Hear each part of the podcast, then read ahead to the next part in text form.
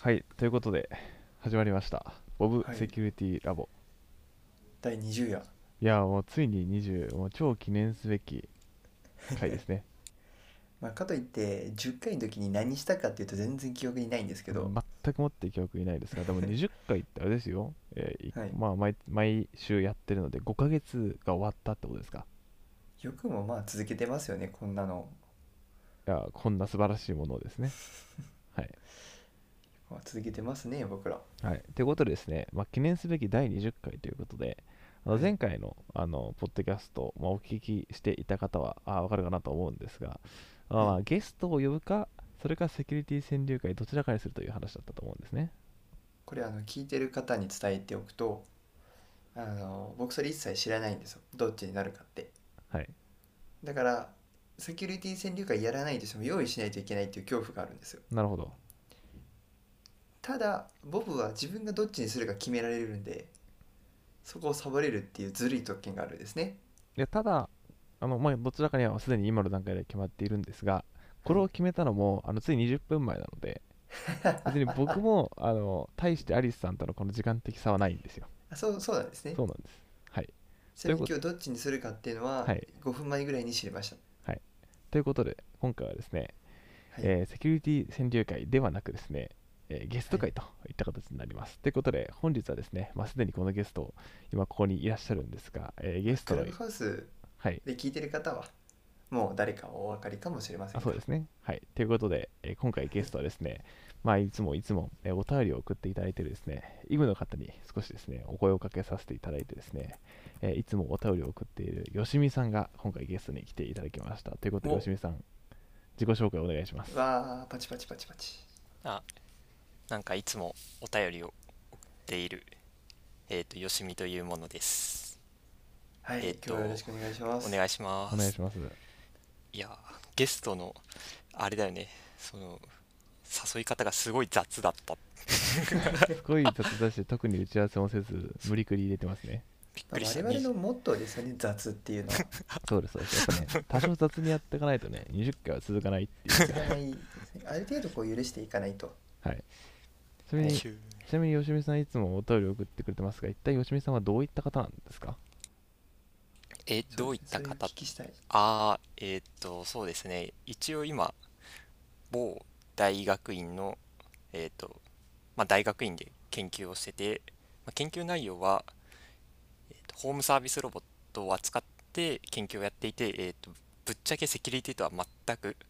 えー、と関係ありませんね。研究内一切やってませんねあ、そうなまあんですか？ざっくり IT ということで。まあ一緒の部分だということで。何かこう、過去にセキュリティ関連のなんかに参加したこととかはあるんですか？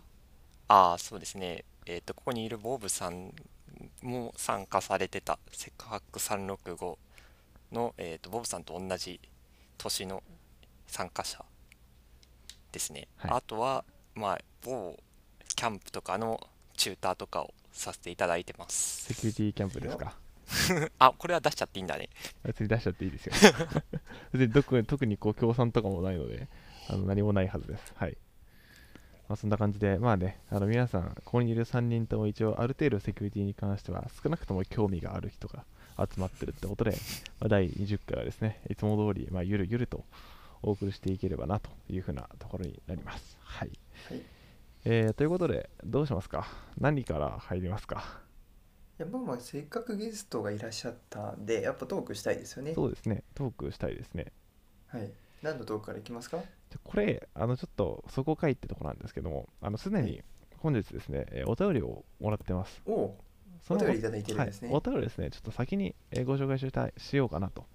思っております。お便り送ってくださってる方もゲストが来るかどうか分かってない前提で送ってもらってるんですよね。そうですね、はい。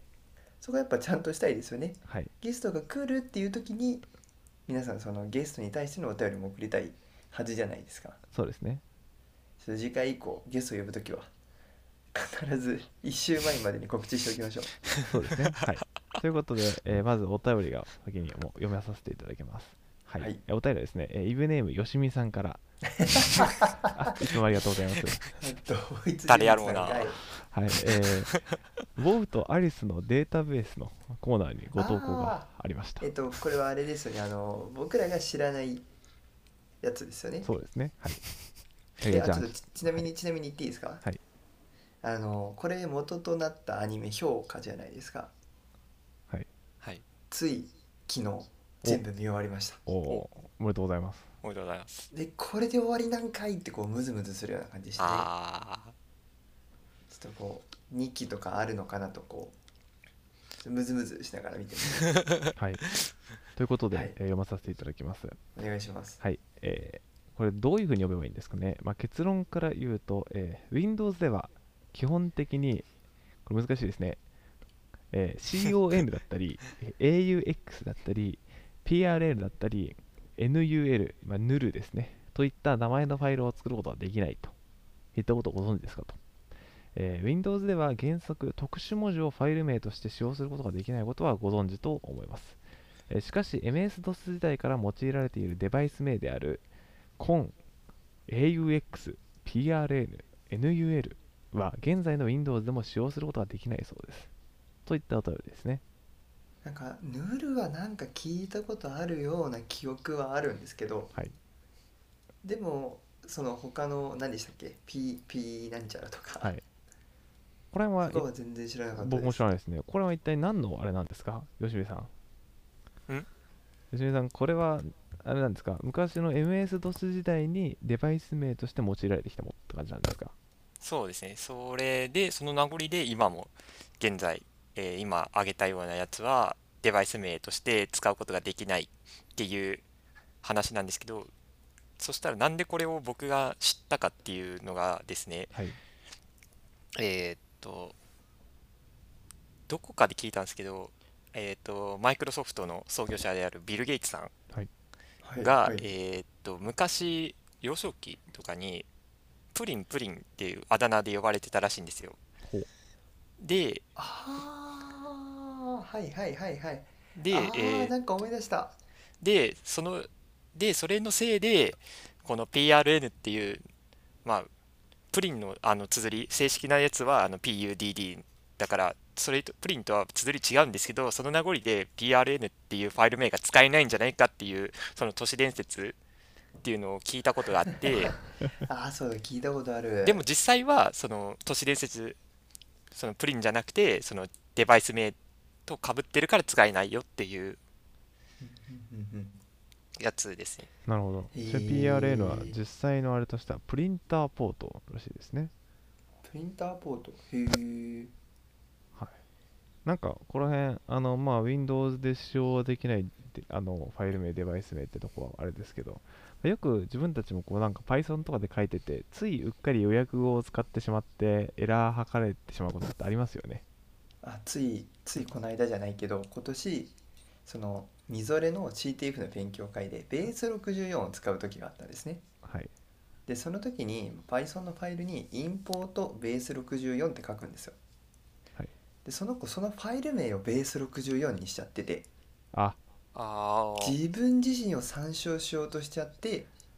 なんかわけわかんないバグが入ってるんですよ。でもプログラムだけ見たら全くわわかんないんですよちゃんと正しいんですでまあまあ気づいたらそのプログラムプログラムじゃないプログラム名がまあ悪かった、まあファイファイル名か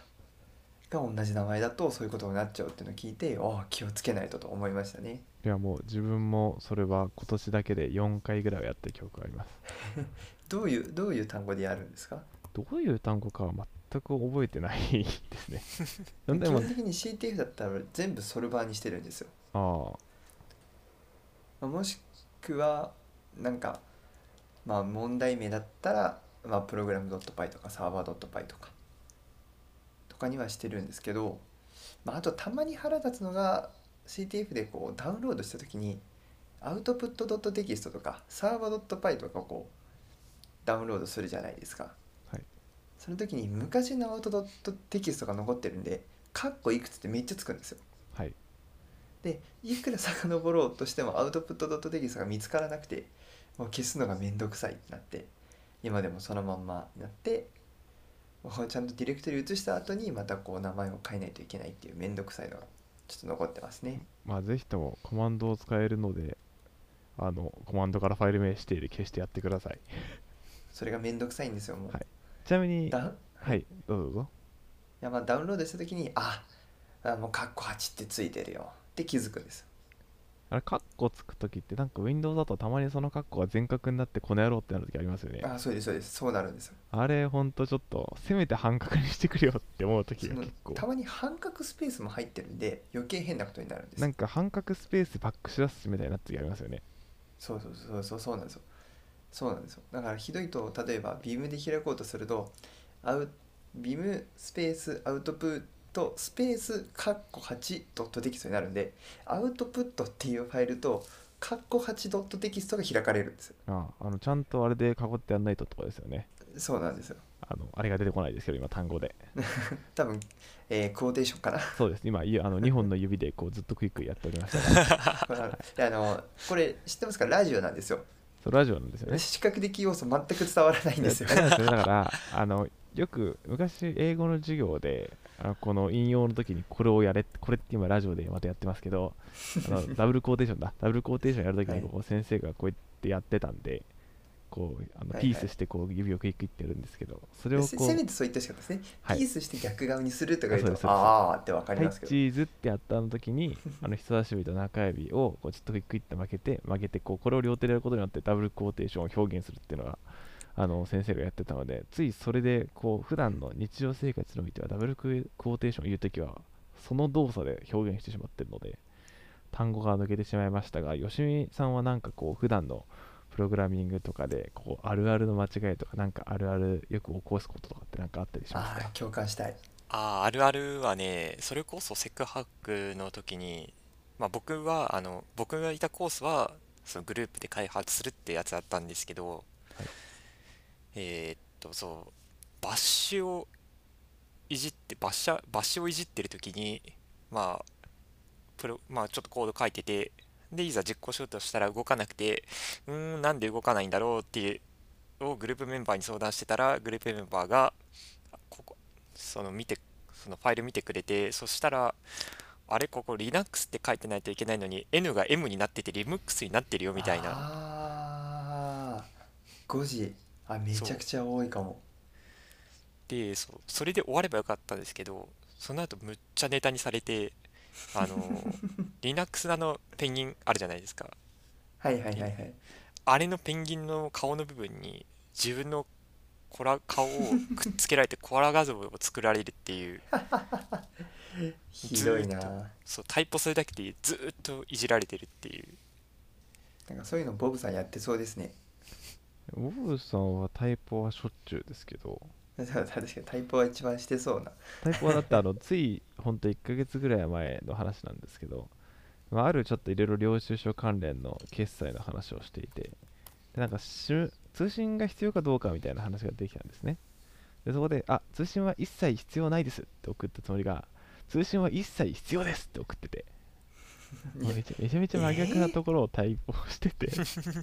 それで別の方に違いますって突っ込まれてあすいませんっていうふうなことをあのやってましたのであのつい僕ってあの結構 ATOC っていう IME を使ってるんですけどあのその IME って結構予測変換が優秀なんですよね、はいはい。なんであのありがとうございますってありって打っただけであとタブキーを押すともうありがとうございますが出るんですよ。でそこら辺の一切何たりいたしませんとかそこら辺のこのよく打つこともあって結構もう途中まで打ってタブキーで言ってるだろうっていうふうな前提でもう見ずにポポンってやっちゃうんですよね。それでやらかすと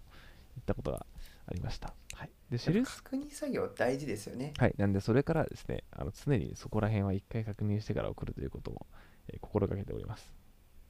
いやあの一番怖いのは例えば漢字を変換した時とかに逆の意味とかまあ今パッと思いつかないですけどなんか今度の機会にお願いしますっていう時の機会をその普通はチャンスっていうあっちの機会にしたいのに物理的な機会に変換されちゃってたりとかあ。スペースをしたらそれに変わってるだろう。バーンエンターって押した後にあって気づくことが多いんですよね。あ、はい。でまだスラックとかならまだ後から編集できるじゃないですか、はい。ツイッターとか LINE とかあの編集できないやつ。あれ一番ちょっとこうややべえなって思いますね LINE とかだと、まあ、送信取り消しは最近できるようになりましたけど、めん。どくさくてこう、やべえ、タイプした、タイプしたっていうふうなものをこう修正、修正をずっとやってると、なんかすごくこう、長い文章の半分から後ろの方をミスったらその半分から後ろだけ送ったりするんですよ僕 LINE でミスった時。めんどくさ。さらにそれがこうミスってるのでどんどんこう文章が短くなりながらこう逆ピラミッド的な文章になってくるんですよね。でめちゃめちゃうざいなと思われるんだろうなと。思ってます。なんか誰前回の前々回か。のあの IP サイバー捜査班でもなんかそういった人それぞれのこう文章の打ち方の違いってなんか出てましたよね。はいはいはい。あのカンマなん句読点。はい。をピリオドとカンマにするやつ。ああが例として挙げられてましたね。あれ確かにあの論文書いてる人はうん。絶対ピリオドカンマにしますよね。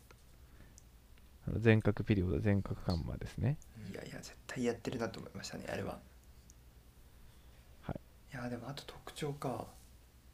あの個人的にはただなさ連絡してほしいですの欲しいは漢字にすべきじゃないと思ってるんです。あでもなるほど。結構そこを漢字にする人とか字幕とかでも出てくるじゃないですか。あはい、はい。あれやっぱちょっと気になりますねまあ、そこら辺人になんかありますよね。あの、うん。ことも漢字に、まあ、本来であることって一応公文書的にはひらがなのにしてくださいっていうふうなことらしいですけど、うんただことって普通に変換すると漢字で出てくるパターンもありますし、あとあれでしょこの時の時とか。ああ、確かに。でもやっぱなんかそれはよく知らないんですけどやっぱ何々してほしいのあれはなんかあれを漢字にしちゃうとなんか英語で言うとなんか連絡してほしいだと I want to なんだコンタクト。っていうと思うんですけどはい。なんかなんか You I コンタクト and I want なんちゃらみたいな意味になっちゃうと思うんですよ。連絡してかつそれが欲しいみたいな。なんかちょっとこうわかります？い言いたいこと。あ伝わります、伝わります。なんかあれ違うんじゃないかなと思うのがありますねダリスさん的には欲しいを漢字で用いるときは、その前がこう名詞で何々が欲しいとか、何々を欲しいとかそういう時に使って、手欲しいの時は、動詞動詞なんだから欲しいはその漢字の方じゃないだろうっていうところですそうね。そうそうそうそうそう。動詞はあくまでもあーまあどっちなんだろう。えー、と英語にすると I want to なんとかじゃないですか。その時の動詞ってなんかまあ多分 want だからどうなんだろうと思うんですけどでもなんかどうなん日本語だったらあーみたいなことは思いますね。ただちゃんと調べたことはないので。はい。まあプログラムではありますよね。あの、if 文の後にスペースの、スペース入れるかとか。あ、Python、if 文の後はスペース if、あ、C 言語とかで、if カッコカッコするときに、カッコの後にスペース入れるとか、イコールの隙間にスペース入れるとか、ああとその 1, 一行で終わる時あるじゃないですか。例えば if なんとかなんとかリターンの時に中括弧でわざわざくくってリターンって書くかもう if 文の横にスペース上げてリターンって書くかみたいな。僕はもう絶対に開業して、あの元の一番元のベースの形を崩さないようにしてます。えー、ーうん、自分もそうですね。俺1行だったら全部それで済ましちゃいます。いやそれはなんか、まあ、確かに自分だけが見るソースならいい気はするんですが、まあ、別に if 文のそれだけに関しては確かに問題はないんですけどついそれをこうやるようになってしまうとまあいろいろなんかプログラム言語によっては無理やり書けるものってあるじゃないですか。はいはいはい、はい、よくあの特にこう別に強プロをやってる人を否定するわけじゃないですが強プロをやってる人たちのソースコードってめちゃめちゃ可読性が悪いイメージなんですめちゃくちゃ悪いですよ。あの自分ができなかった問題これがそう回答とか例ですって言われてもまず人の理解するのにめちゃくちゃ時間かかるんですよ。すごいですよねあれ。それはちょ確かにちょっと思いますね。ただあれですね。その一行にする時も例えば if なんとかならこれとか if else がある時はどちらも一行の時は一行にしちゃいますね。if なんとか開業 else なんとか開業ただ if ダーって続いた後に else で一行の時とかはなんか申し訳程度に開業はしちゃいますね。なるほど。なんかそこはき気分気分ですね。はい、まあということで結構いろいろ話をしましたが。はい。ああれですね、5時で言うと、あの、YouTube の字幕もよく5時ってるのを見ると、うんって思いますね。はい。はい。はい、はいということではい。次のコーナーに移りましょうか。はい。じゃあせっかくまあこんだけいるわけですし、まあ、皆さん見てるかわからないですけど IP サイバー捜査班前回お話ししますすかねいいですね。ついさっき見ましたよ。ちなみに吉見さんは見ましたか？あ今週ん？今週今週の見ました見ました。見ましたね。ちなみに吉見さん今週は一体どんなやつでしたっけ？と待ってそれをね思い出そうとしてて。じゃあつい先ほど見た私が CTF をやりながらなのでちょっとこうポツポツなんですがはい。なんか IoT を使ったマンションでの事件ですよね。思い出した思い出した、で結果的に IoT のそのあれから使ってその人がこう家をどの時間に出たかをこう細かい時間で見れるっていうのだけでトリックはなんかこう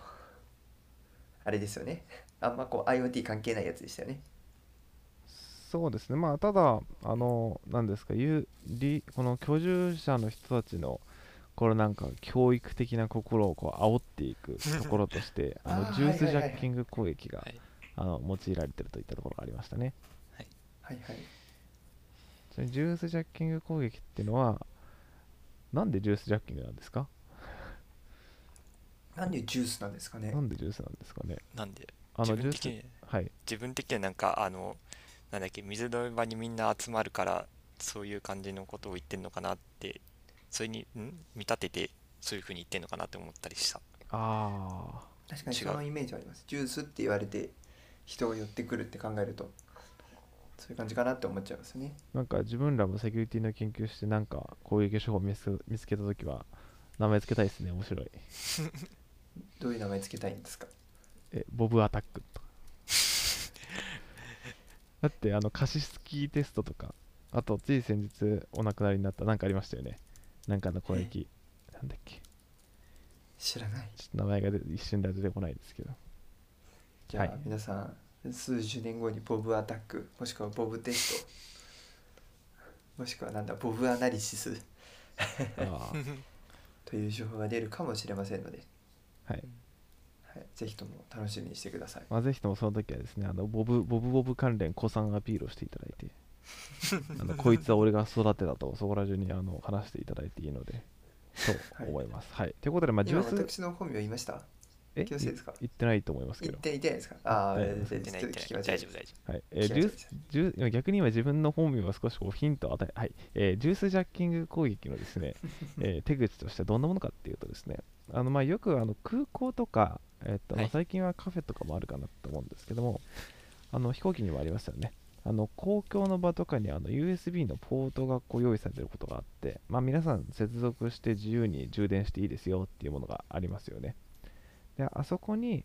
あのマルウェアを配布するようなこう細工をしておいて、その USB ポートで充電した人がこうマルウェアに、そのスマートフォンがマルウェアに感染していくといったまあ攻撃手法がまあジュースジャッキング攻撃というふうなことを言います。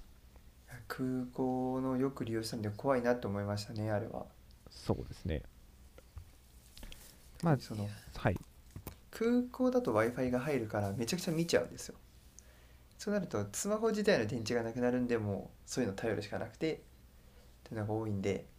特に海外なんか日本だとあんまこうポートってあんまなくてい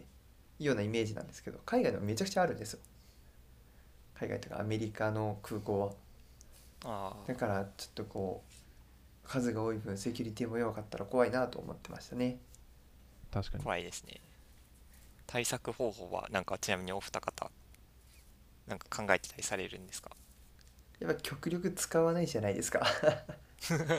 それかあの携帯バッテリーを持ち歩いといて自分で使うとか。まあ、あのですかね対策としてはまあそういった方法と、あとは別に、あの、何ですか、最近のスマートフォンであれば、基本的にどんなケーブルを使っても、本当にあの通信をしていいのかっていうのは、その充電としての通信だけなのか、それともそのデータのやり取りをしていいのかっていうところが、あの多分接続するときに選べるはずなんですよね。だから許可するえー。許可しないって出てきますよね、はい。スマホ iPhone だと。そうですね、そこら辺が出てくるので、基本的にまあその設定を間違った方にしないとか、あとはそのそういった出先で充電する方が多い人はですね、まあの iPhone のライトニングケーブルの場合はあの基本的に充電もそのデータ転送も一つのケーブルになってしまっているので難しいんですがあの Android の場合だと、まあ、USB だとそもそもあの充電しかできないようなケーブルとかもあるはずなので、あの通信のところの血線が切ってあるものがあるので、まあ、そういったものを利用していただくとあのそもそもデータ通信ができないので、まあ、安心かなと、まあ、ただもうこれも100%ではなくてあのその例えば電源の通信だけでも一定データの通信というのはドライバーレベルでは発生しているので、まあ、そこの脆弱性とかがあったら、まあ、可能性としてはゼロではないので、まあ、あの何とも言えないのですが、まあ、基本的にはそういったものをすればいいかなと。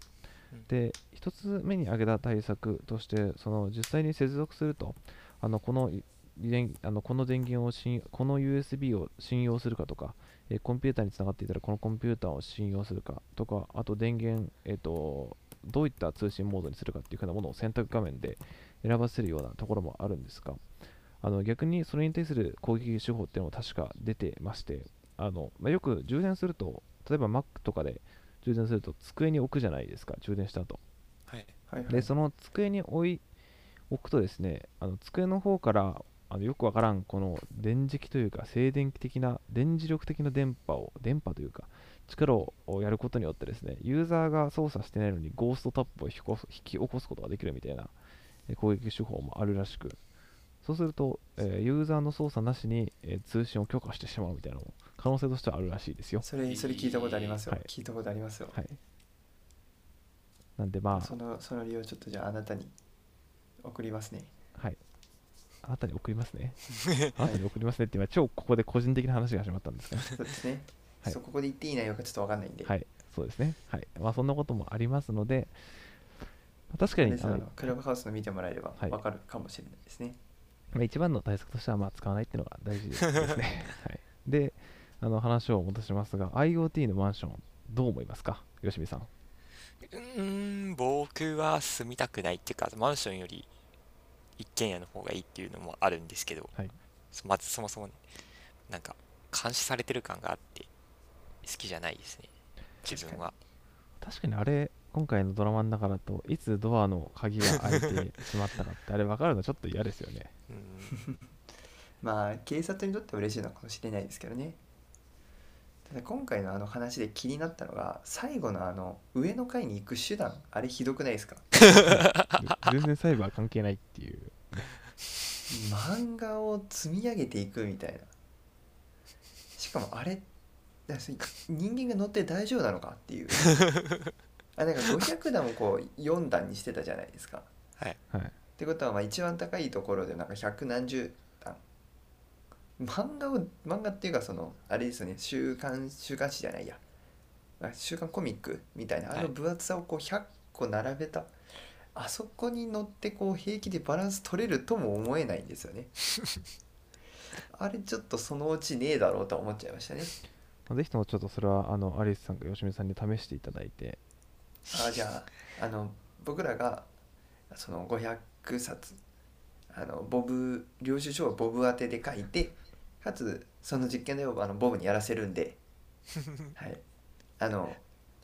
いい病院は自分で探しといてください。あはい。あの病院を探しておきます。あでも 最近あの結構怪我するとこう炎上するらしいので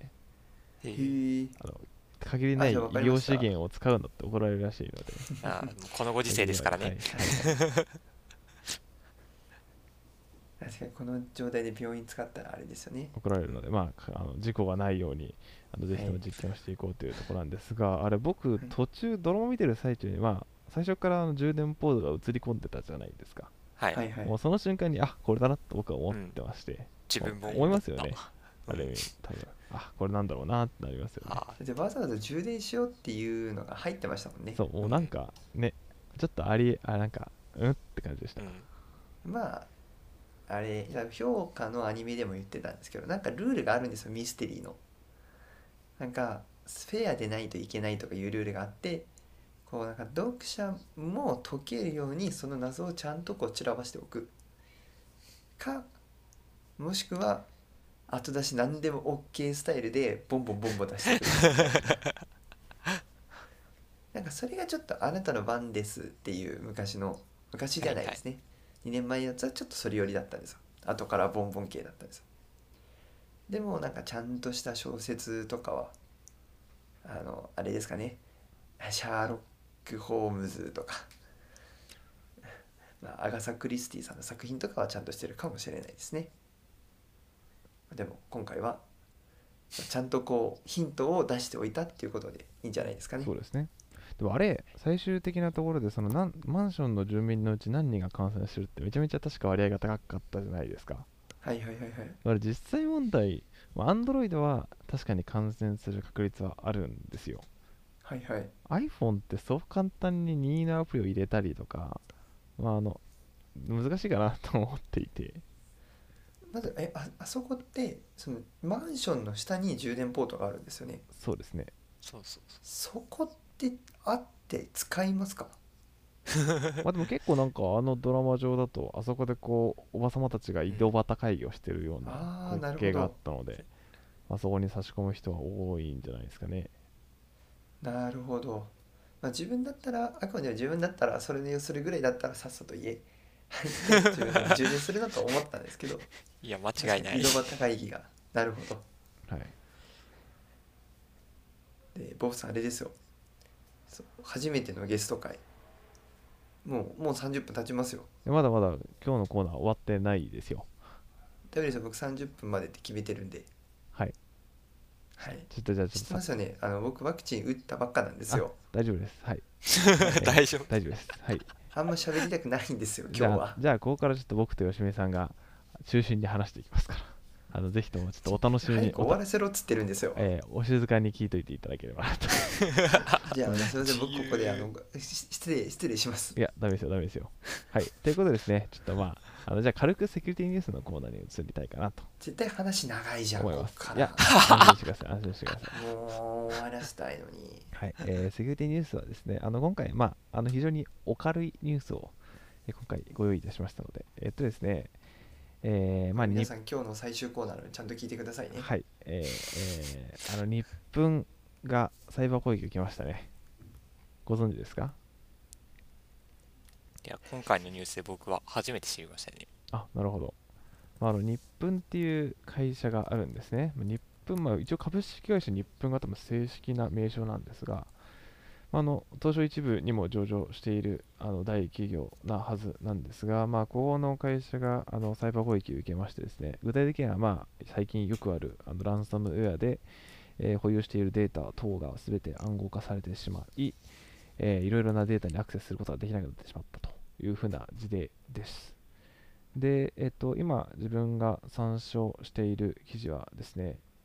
えっと、あのいつもお世話になっているピオログのページを少し今見てるんですが、えー BCP 想定を上回った日本へのサイバー攻撃についてまとめてみたというふうな記事を少し今軽く開いてるんですが、まあ、そもそもあの BCP っていうのはこれはですね事業継続計画ってことでまあ、何かあったとしても事業をなんとかこう続けられるような計画ってところなんですけども、まあそれをですねあのその想定を上回ったサイバー攻撃が発生してしまったというところであの今回、まあ、何がやばかったというかあの被害として辛かったっていうのはあの一応こういった対策としてはオンラインにバックアップを取るような仕組みを用意していたようですが、まあ、それがあのオンラインへのバックアップだったってことでそのバックアップファイル丸ごとあの暗号化されてしまったというふうなところでえちょっとこう復旧に時間を要するかなというところです。まあこうやってあのどれだけの大企業であっても一つのランサムウェアの攻撃によって、まあ、正確には結構同時多発的に発生したらしいんですが、まあ、こういったランサムウェアによって実際にこの決算報告とかの時期をずらさなきゃいけなくなったり、まあ、業務に結構な影響を与えてしまうということで、まあ、ランサムウェアは恐ろしいですね。はい。あの、そんな形です。最近はですね、あのランサムウェア、ただただ暗号化して困るよねっていうだけじゃなくて、あの二重脅迫型ランサムウェアといって、あの今までは暗号化しました、アクセスするには、えー回復複合するには、えーお金を払ってくださいねっていうふうなところだったんですが、それに加えて、えー情報も盗み取ったから、この情報を公開してほしくなかったらお金払えっていうふうなところが、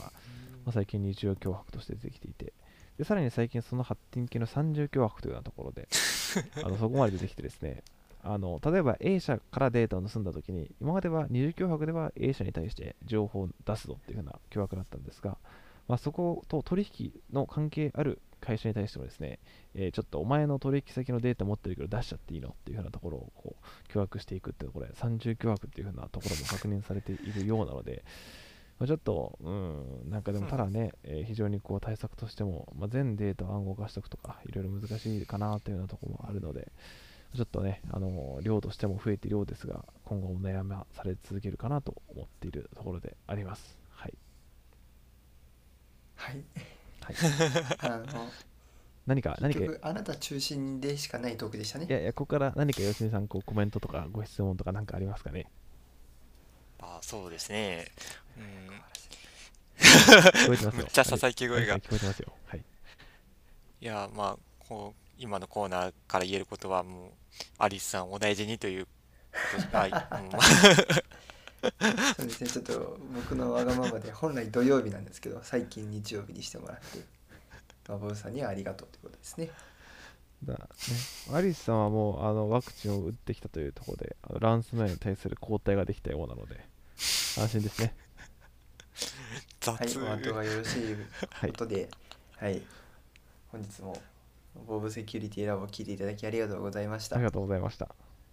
はいここからの締めはボブさんに投げますよはい、ということで、まあ、あの今回第20回ということで、いや、20回なんだったら台本ぐらい用意しとけというようなことを言うような方もいらっしゃる気もしますが、まあ、こんな感じ一回も用意したことないそんな、そんな文句は言われる筋はないですよそうですね。はい。まあ、こんな感じでですね、まあ、20回、40回、60回、80回、100回と、まあ、たらたらと続けていければいいかなと思っているところであります。ぜひともですね、えー今後の応援よろしくお願いいたします。よろしくお願いしますはお願いします。お願いということで、本日は、えーボブとアリスとゲストのよしみでした。ありがとうございました。さようなら。さよならさよなら。